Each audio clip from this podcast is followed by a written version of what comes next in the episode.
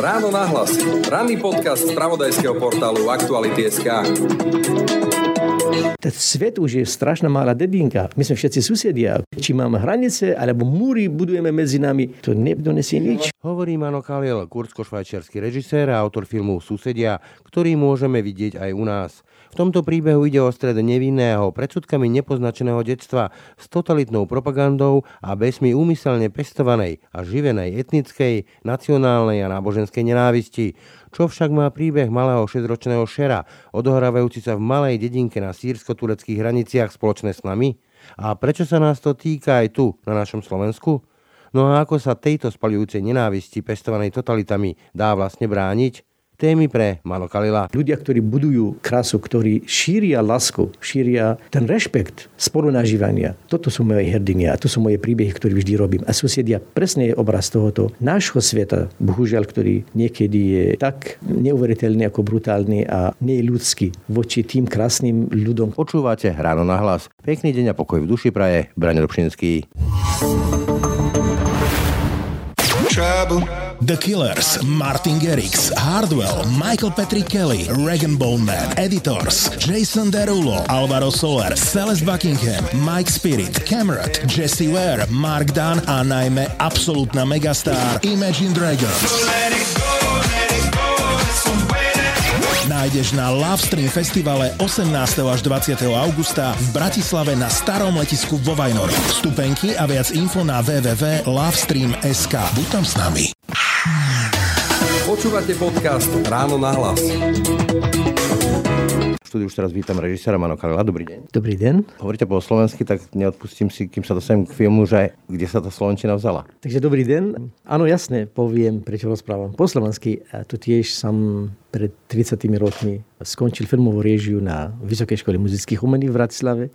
Slovenský jazyk milujem a bohužiaľ som strašne veľa zabudol, ale sa snažím stále ako rozprávať po slovensky. Aj tam, kde žijem vo Švajčarsku. Vždy, keď v policiach niekedy počujem niekto rozpráva slovensky, tak musím s nimi rozprávať a opakovať ako niekoľko viet sa u nás hovorí, že pachatelia sa vracajú na miesto činu. Poďme teda k tomu filmu Susedia. Ja by som ho charakterizoval asi tak, že ide o zrkadlo 6-ročného chlapca Sera, ktoré nám dáva práve tá nevinná detská duša tomu, čo je to nacionalizmus, etnická, rasová, náboženská neznášanlivosť. Dobre som to trafil? Absolutne, ako dobre ste trafili. Ja som Kurd, ako pochádzam z, ja si myslím, že Kurdi sú jediný národ teraz na svete. Bez vlastného štátu. Bez, bez vlastného štátu sme, my sme 45 miliónov, 25 miliónov v Kurdistan, Turecku, 3-4 milióny v Sýrii, 7 miliónov e, v Iráku a takisto ako v Kurdistane, Irán. Vaša história je teda dlhá niekoľko tisíc rokov? To je úplne ako my sme ako ľudí z Mezopotámie. A teraz sa vrátim ako k filmu. Môj hrdina Šero, 6-ročný kurdský chlapček, ktorý žije na hraniciach Turecko-Sýria, jeho krajina, jeho rodina je rozdelená medzi dvoma ako štátmi, krajinami a to decko od tých 6 rokov nechápe, čo znamená nacionalizmus, antisemitizmus, fašizmus v podstate, diktatúra, on nevie. On nevie, prečo ten jeho učiteľ arabský, ktorý je ideologizovaný arabským nacionalizmom, antisemitizmom, prečo ho zbije, keď hovorí po kurdsky. Takže to je obraz doby, obraz času, Blízkeho východu v podstate to je to, to spolu nažívania, čo sme ako Kurdi napríklad veľmi dobre dokážeme. My sme, myslím si, teraz nehovorím z toho nacionalistického hľadiska, ale si myslím, že to je jediný národ na Blízkom východe, kde muslimáni vedľa jezidov, vedľa kresťanov, vedľa židov ako žili a žijú ako úplne mierovo a veľmi v rešpekte a v dobrom susedstve. A to Šero prežíva ako ten prvý ročník školy, kde prechádza učiteľ, nacionalista, ktorý začína ako ten jeho krásny, nevinný svet zrútiť. Ako z... Ja celkom dobre sa do toho viem vžiť. Sám mám deti, jednoročného syna, 14-ročnú dceru a viem, že Brali sme sa na detských ihriskách a bola tam moslimka malá, nemal s tým žiaden problém, oni to proste nevnímajú, tie rozdiely. Tí dospelým tie rozdiely vtláčajú. Samozrejme, však to my, ako ja vždy hovorím, my všetci ako prichádzame do toho sveta, či sme už černí, bieli, žltí, zelení, hnedí ľudia, prichádzame ako a sme všetci ako kričíme a plačeme a chceme kvapku mlieka. A tá druhá kvapka v podstate potom je sa naučiť rešpektovať. Rešpektovať iných, rešpektovať ich náboženstvo, ich jazyk, ich kultúru, ich existenciu, či je sexuálna, alebo náboženská, alebo ja neviem, jazyková.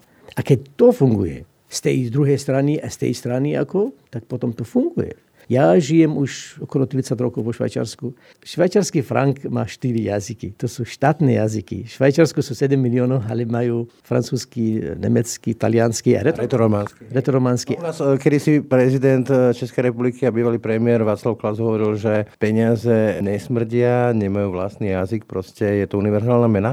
Ale keď spomínate peniaze, dá sa to chápať aj tak, že čím je povedzme tá kultúra, nechcem povedať kultúra, ale potom tá oblasť, že chudobnejšia, tak tým viac je náchylnejšia k tomu, aby sa radikalizovala práve cez etnickú, rasovú alebo nejakú inú výlučnosť a tým pádom nenávisť tej druhej? To samozrejme, to je úplne, ako vy ste úplne zrli, veľmi dobre ste povedali. Dneska, ako pozrite, kde, tie oblasti mesta napríklad, v Bratislave, alebo hoci kde, oblasti, kde sú chudobnejší ľudia. Chodte v nedelu do kostola, to vidíte, ako je kostol je plný a chodte tam, kde ľudia dobre žijú a majú výborné a sú bohatí, tak ten ten kostol bude prázdny. Tak vždy ľudia ako snažia sa nájsť niečo v tom arabskom svete alebo islamskom svete. Pakistán, Afganistán, Bangladeš, v arabskom svete, ako toto ľudia ako, ako chytia, nemajú nádej v živote. Žijú pod diktátormi, nemajú čistú vodu, nemajú medicínu, nemajú, nemajú, nemajú perspektívu v živote. Tak oni jediné perspektívu vidia v náboženstve. Ja by som dokonca doplnil, že možno práve tie diktatúry to živia, aby odputali pozornosť ľudí od toho, že im nie sú schopní zabezpečiť zdravotnú starostlivosť starostlivosť a všetko ostatné, čo by si zaslúžili a aj mohli mať, keď vidíme, že sú tam aj dokonca tie nerastné súroviny a tak ďalej. Ja samozrejme, ako mohol, ako je diktátor, ovládať krajinu, keď ľudia sú slobodní keď ľudia majú plné brúcha, keď ľudia sú, sú šťastní. Samozrejme, diktátor nemá miesto tam. Nemá, nemá... Nie. Samozrejme nie, ale diktátor je diktátorom a žije a diktatúru je ďalej tým, že tí ľudia sú vykorostovaní, tí ľudia ako nemajú čo jesť, ľudia potrebujú všetko, ľudia myslia od rána do večera zohnať niečo pre svoje deti ako plný prúcha, ako, ako jedlo napríklad. Že to základné ľudské veci ako chýbajú. A tým on môže, môže ďalej ako ovládnuť a jak milí ľudia sú, sú šťastní a sú, tu už diktátor nemá miesto tam, čo by tam robili, lebo tam budú, tam budú voľby a ja samozrejme nebudem voliť diktátora, aby mňa ovládal. Ešte vrátim k tomu hlavnému hrdinovi, chlapcovi šesťročnému keď je detská duša takým spôsobom nejakým vymývaná, tlačená do niečoho, je z toho potom ešte cesta späť? Teraz v prípadu môjho hrdinu Šera, samozrejme on mal dve svety. Svet učiteľa, ako vonkajší svet, ktorý bol, môžem to nazývať svet teroru a nenavisti, a ten druhý svet ako svet krásy, lásky, svet rodiny. Takže tá výchova, ako čo vychovali ľudia 50 rokov, poviem teraz konkrétne v Sýrii alebo v Iraku, pod ten režimom, ktorý praktizuje nacionálsocializmus toho Nemecka v podstate, ako Bath, akože strana Bath, arabská nacionálna strana Bath, to je, to je obraz toho nacionalizmu, nemeckého nacionalizmu. Pre nás Asad. Asad, presne, ako to Asad známy. A Saddam Hussein, čo bol vtedy. Teraz v Iraku je zakázaná tá strana, ale v Sýrii už ovláda 50 rokov.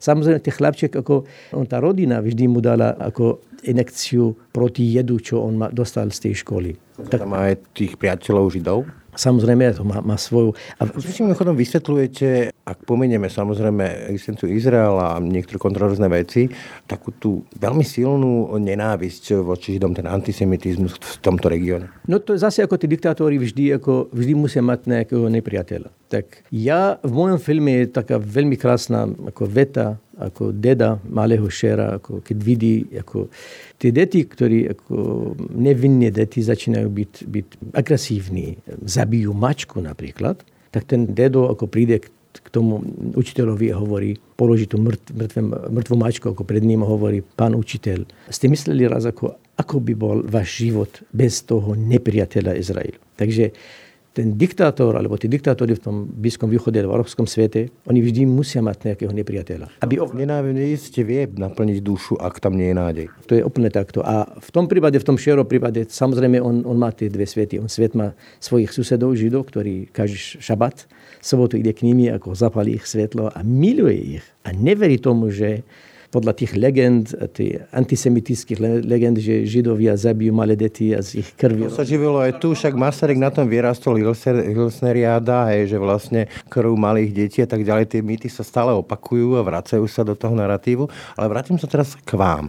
Ste Kurt, ste zo Sýrie. Keď sa pozriem na, tie, na tých posledné roky, to je až strašná kombinácia. Je tam občianská vojna od roku 2011, my ju poznáme prostredníctvom ľudí, ktorí z tej Sýrie utekajú, ale my si to hovoríme, ako zle sa nám žije, ako sme biedni a neviem čo všetko, ale keď to dám do toho kontrapunktu toho, čo sa deje v Sýrii, a zvlášť povedzme aj Kurdom, nie vám z toho smutno? Viete čo, to je, to je veľmi smutno, je tragické, ako na čo sa deje na tom svete. Čo sa deje u nás, o Kurdoch napríklad. Ja chodím do Kurdistanu vždy, ako točím moje filmy v Kurdistane a a keď vidím ten rešpekt, čo, čo je v Kurdistane, keď idem do Duhoku alebo Erbil, to sú velikánske mesta irackého Kurdistanu, ktoré je nejakým spôsobom nezávislé. Že to je forma autonómia. Áno, to je autonómia. A tam vidíte, kostol tam je, a tam je mešita, a toto je, sú tie chrámy jezídov, žijú všetci spolu. Ako...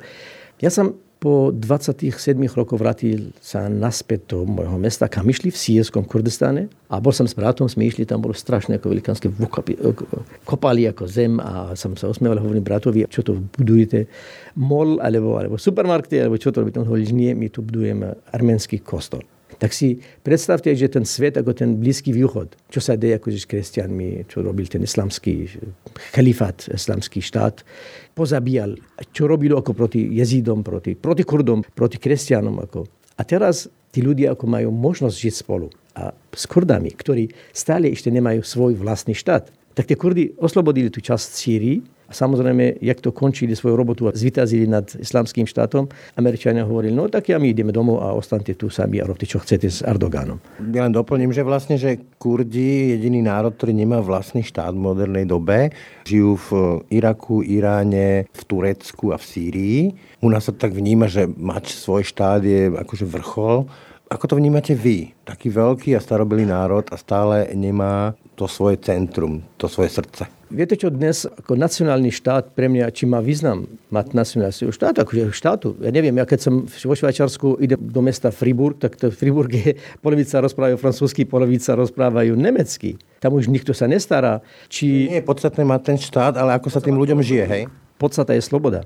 Ja keď žijem slobodne, ja keď slobodne môžem natočiť svoje filmy, ja ako žurnalista alebo novinár slobodne napíšem to, čo si myslím a čo, si, čo mi ako na srdce leží, bez toho, aby niekto mi cenzuroval, aby niekto mi strčil do väzenia kvôli tomu, že čo myslím, ako myslím a prečo myslím. Takže mne to je jedno, kto je prezident alebo kto ako je vo vláde. Mne to je jedno, ako sa volá ten štát. Či je to chost psa, alebo sa volá, alebo sa volá raj, alebo ja, ja neviem. Ja, mne to je jedno. Ja ako človek chcem žiť v slobode, chcem žiť v bezpečnosti, v, sused, v susedstve, hej? O tom je vlastne váš film? O slobode? Už je to takto. V rešpekte, ako v, sused, v dobrom susedstve, aby som rešpektoval ľudí, aby ľudia mňa rešpektovali. Akí som a akí sú oni. A tu je to už nacionálny štát, už nacionálny štát, ako, ako teraz napríklad, my sme ho videli v Československu, Slovensko a Česko samozrejme sa rozdelili. Veľmi krásne, veľmi priateľsky, veľmi, to je model ako pre ľudstvo, ako jak, pro človečenstva, ako oni ako sa rozdelili a, a, nikto nedostal facku. Nebola žiadna zbran, nebola, nebola žiadna žiadna vojna medzi nimi. A zrazu si zase zvratili sa naspäť, sú v Európskej únii a zase všetky zákony sú isté a, a žijú zase ďalej ako... Ako susedia. Ako susedia, samozrejme. A to, to si želám. Ja si želám Kurdistan, ktorý som... V tom Kurdistane som slobodný.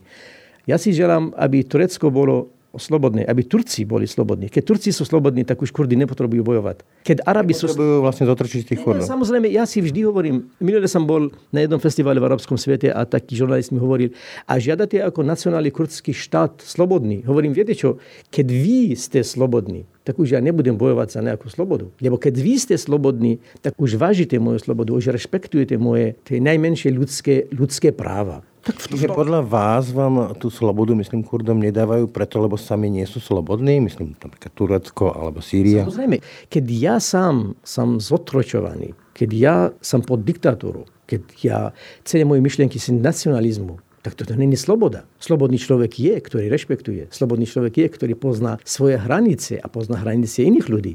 A v tom pre mňa, ako to je veľmi dôležité, ja hovorím vždy, Švajčiarsko je strašný, krásny model ako na to spoločné živania. Vo Švajčiarsku človek vstane v Cúrichu, alebo Bern, alebo, alebo v Ženevi, alebo hoci kde. Tam sú všetky farby sa stretávajú, kultúry, jazyky, tam keď, keď sedí človek v nejakej reštaurácii alebo v nejakej kaviárne, tam človek počuje všetky jazyky sveta, všetci sú Švajčari, ale. Všetci majú švajčiarsky pás a švajčiarsky, občanský preukaz. A nikto nemá strach z druhého.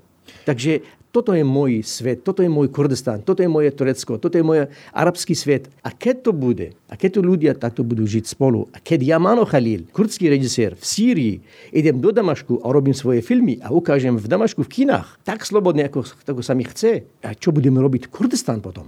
Keď Kurdistan mi dá to isté práva, my bojujeme pre naše práva a hovoríme, my chceme od vás akože ísť preč tým, že oni zakazujú nám naj, najmenšie práva, ako rozprávať náš jazyk.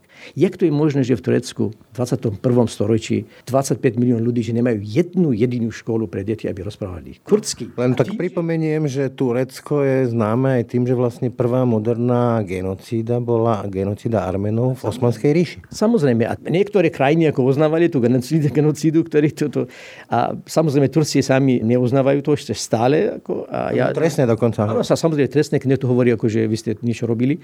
Ja vždy hovorím, ten, čo neuznáva svoju históriu, tak nemá budúcnosť. Bojí sa pozrieť e, do zrkadla, ale to územie, kde žijú Kurdi, to je koliska civilizácie. Biblické rieky, Eufrat, Tigris a dnes to vyzerá tam tak, ako to vyzerá. Proste pre nás tu, čo žijeme, až nepredstaviteľne hrozne. Ako budúcnosť e, čaká tých šerov, tie deti? Mezopotámia samozrejme bola priestor, kde kultúry sa stretávali, kde náboženstva sa stretávali, civilizácie sa stretávali. To Hammurabi, on napísal prvé zákony ako sveta, takže nebol Kurd samozrejme, Hammurabi bol iný, bol, bol Asirčan, ale tie kultúry sa stretávali potom. Tam budovali niečo, to spolunažívanie vždy. Tam všetko vznikalo. Vznikalo samozrejme a žijú stále. Tie Kurdy, oni majú, oni žijú na svoje miesta, oni Kurdi neprišli od niekiaľ z nejakého vesmíru a tamto zobrali zem niekoho. Oni žijú tam a ostanú žiť tam. Ja verím, že hoci hoci je to strašné, ako čo sa deje tam v tom našom svete, v tom Blízkom východe v podstate, ako, ale stále je tu verím, že arabské krajiny, alebo Irán a Turecko práve ako teraz tiež, že začínajú pochopiť, že tá cesta nacionalizmu a náboženstva je beznadejná. To je tunel, ktorý nemá nejaké svetlo ako na konci. A naopak, keď chceš byť priateľom z, Euró- z Európy, ako z tej demokracie, civilizácie, ako ísť predu, urobiť niečo pre generáciu, ako svoje deti, tak musí sa vrátiť ako tých, tých základných ľudských práv. Teraz pripome- ja len pripomeniem, že vlastne aj tá občianská vojna začala tými vznešenými veľkými veľkými myšlienkami arabskej jary. Samozrejme, a tí, čo išli ako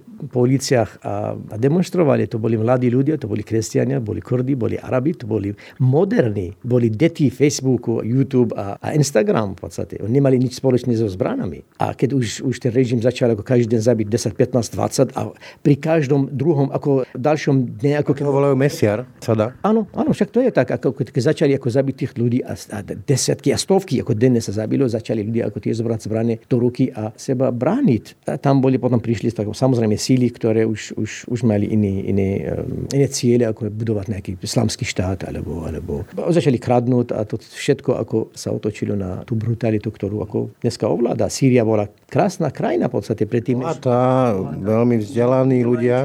Ja viem, a ešte, ešte len doplnil by som, že dokonca to je až rozprávkové slovo a pojem eh, Damašek, Damask sa vyskytuje vo všetkých možných rozprávkach. To bola bohatá veľmi vyspelá krajina, ale v posledných rokoch sa u nás, aj za slovom niektorých politikov, stala, stali migranti zo Sýrie alebo utečenci zo Sýrie tými povestnými migrantami, ktorí berú práce, ktorí robia zle, ktorí sem nezapadnú. Ako sa vám to vníma ako človeku priamo odtiaľ, keď e, takto s dešpektom a pohrdavo vlastne sa živia tu nálady voči ľuďom, ktorí naozaj utekajú pred hrôzami vojny? Je to tragédia v podstate. Je to strašná tragédia. Pred 8 rokmi, myslím si, kurdské decko zo Sýrii sa potopil ako z rodinou. Povestný tá fotka. Chlapček Alan, Alan z... Červené tričko. tričko. A jeden... Sa hovorí, že Merkelovú to úplne e, zložilo a že to bol jeden z dôvodov zmeny jej politiky. Napríklad z jednej strany, z druhej strany, ešte ako tie z negatívne teraz strany, tak jeden z parlamentu Angličan hovoril, že je to možné, že toto decko je, je otečené, však pozrite, on je úplne tlustučky a má pekné topánky a pekné šaty na seba. Tak ja... Zapadá do toho obrazu. Je to tá drzosť toho sveta, je to to ne, neuveriteľné, jak to človek rozmýšľa. Však tie Sýrčania, ľudia, čo žili v Sýrii, či Kurdi alebo Arabi, ranajky tak mali 20, 20 tanierov ako tam na, na, pre ranajkách. Tak oni jedli ako plno. Ja by som skôr povedal a využil by som názov vášho filmu, že to je také vnímanie nesusedské, že nevnímame tých Sýrčanov ako našich susedov v ľudstve. No a to je tá tragédia. Práve ako okrem už končil som film, teraz robím nový film o Švajčiarsku a ja hovorím, a otečenec nesmie mať Rolex ako hodinky? Však prečo nie? Lebo on, on nie je... To je jeho sen. To nie, nie, prečo nie? Lebo v Alepo tam boli fabriky, tam boli miliardéri, tam boli ľudia, ktorí mali Rolls Royce doma, ľudia, ktorí žili ako v palacoch, ľudia, ktorí žili vo vilách z, z jednej, jednej, jednej noci napríklad. A títo ľudia zrazu padali bomby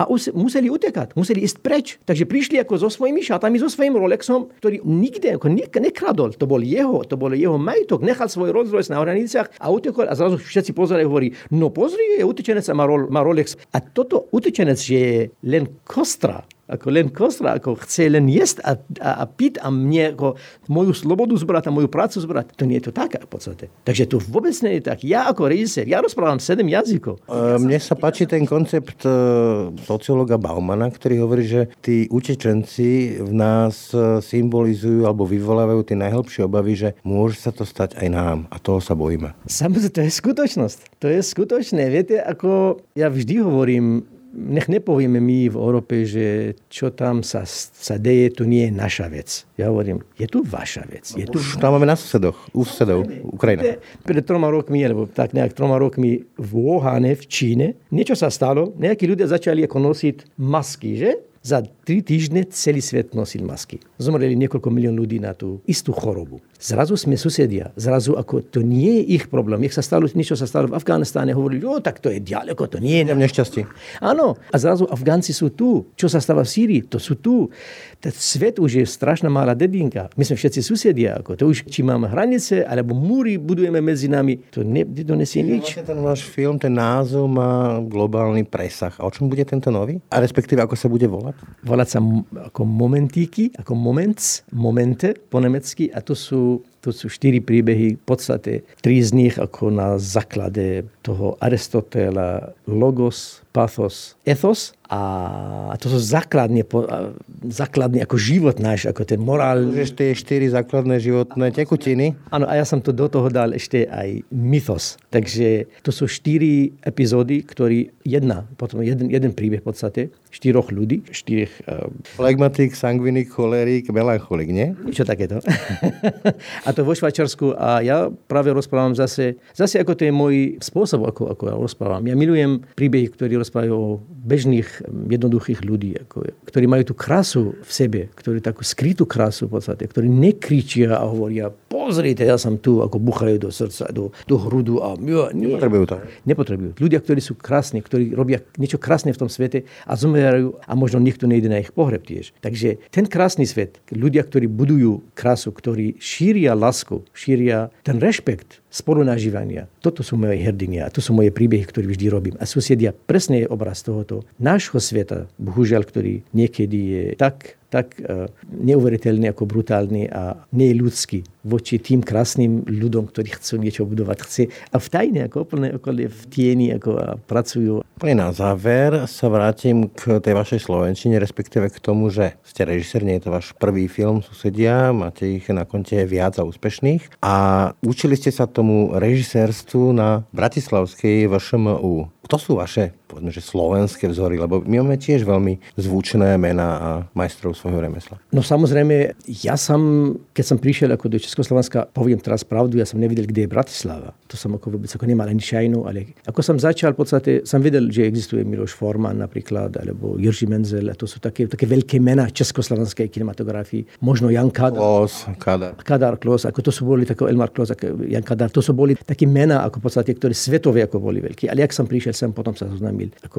aj osobne s pánom Hanákom, s pánom Jakobiskom som, som sa zoznámil a Dušanom e, Trančíkom alebo, alebo Martin Šulík ako môj bývalý, akože spolužiak tiež, on pred nami ako študoval na tú istú školu. Mal som takých krásnych profesorov, či nebohý pán Parnický, ktorý bohužiaľ zomrel a pán Ciel tam bol, tam bol Patrik Paš, strihač, výborný človek, ako Lubomír Fifi, ktorý nás tiež ako tam asistoval, učil. A tam boli, možno som zabudol nejaké mená a boli krásni ľudí, ktorí som strašne ako doteraz mám rád a som v kontakte s nimi ako v podstate. A... Úplne na záver, e, my sa zvykneme ako národ e, celkom tak, že týrať, že malé sebavedomie a čo všetko zlé sme spáchali, respektíve sme národ nie s veľkým sebavedomím. Ako vnímate vy Slovákov z toho, čo ste tu boli? Viete, ako vždy hovorím, ja mám, Slovensko pre mňa sú dve Slovenska. Je moje Slovensko, ktoré mám strašne rád, a to je druhé Slovensko, ktoré, ako hovorím, no, mohol byť tiež moje, ale stále ešte nie je moje Slovensko.